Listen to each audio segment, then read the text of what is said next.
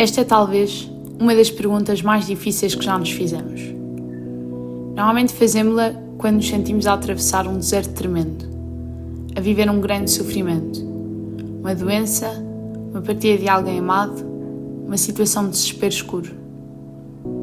Quando estamos bem, felizes, a viver o melhor que os dias e o mundo têm para nos dar, não nos voltamos para Deus. Assumimos que merecemos o bom que estamos a viver e nem pensamos em agradecer ou em retribuir determinadas alegrias ao céu. É como se as alegrias nos fossem justamente dadas, mas as tristezas não nos pudessem pertencer com a mesma justiça. O que significa então esta nossa pergunta desesperada e aflita? Onde estás, Deus? Quando atiramos para o céu esta questão, queremos que Deus nos responda humanamente.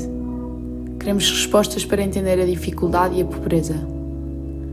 Queremos que Deus ouse descer ao nosso coração e nos console profundamente. Queremos que Deus nos aperte num abraço e que nos diga que tudo ficará bem. Que tudo está a ser preparado com carinho e cuidado para nós. Onde estás, Deus?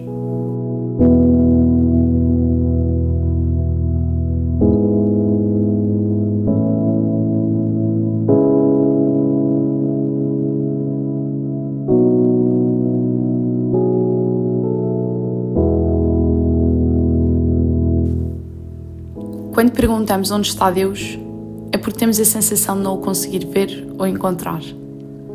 Assim, e associadas a esta pergunta tão dura e quase injusta, surgem outras questões que não conseguimos divorciar desta. Onde estás, Deus, quando eu preciso de ajuda? Onde estás, Deus, quando eu enfrento a morte? Onde estás, Deus, quando a doença me desarma e enfraquece? Onde estás, Deus, quando as guerras sem sentido tiram as mesmas vidas inocentes. Onde estás, Deus, quando eu não consigo encontrar um rumo claro e simples para a minha vida?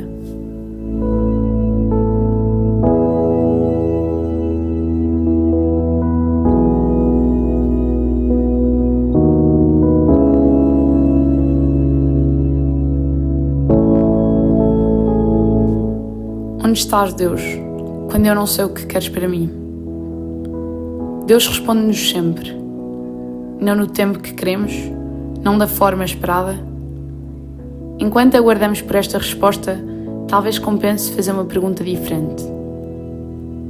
Das que mudam tudo. Em vez de perguntares onde é que Deus está, pergunta-lhe antes: onde é que não estás, Deus?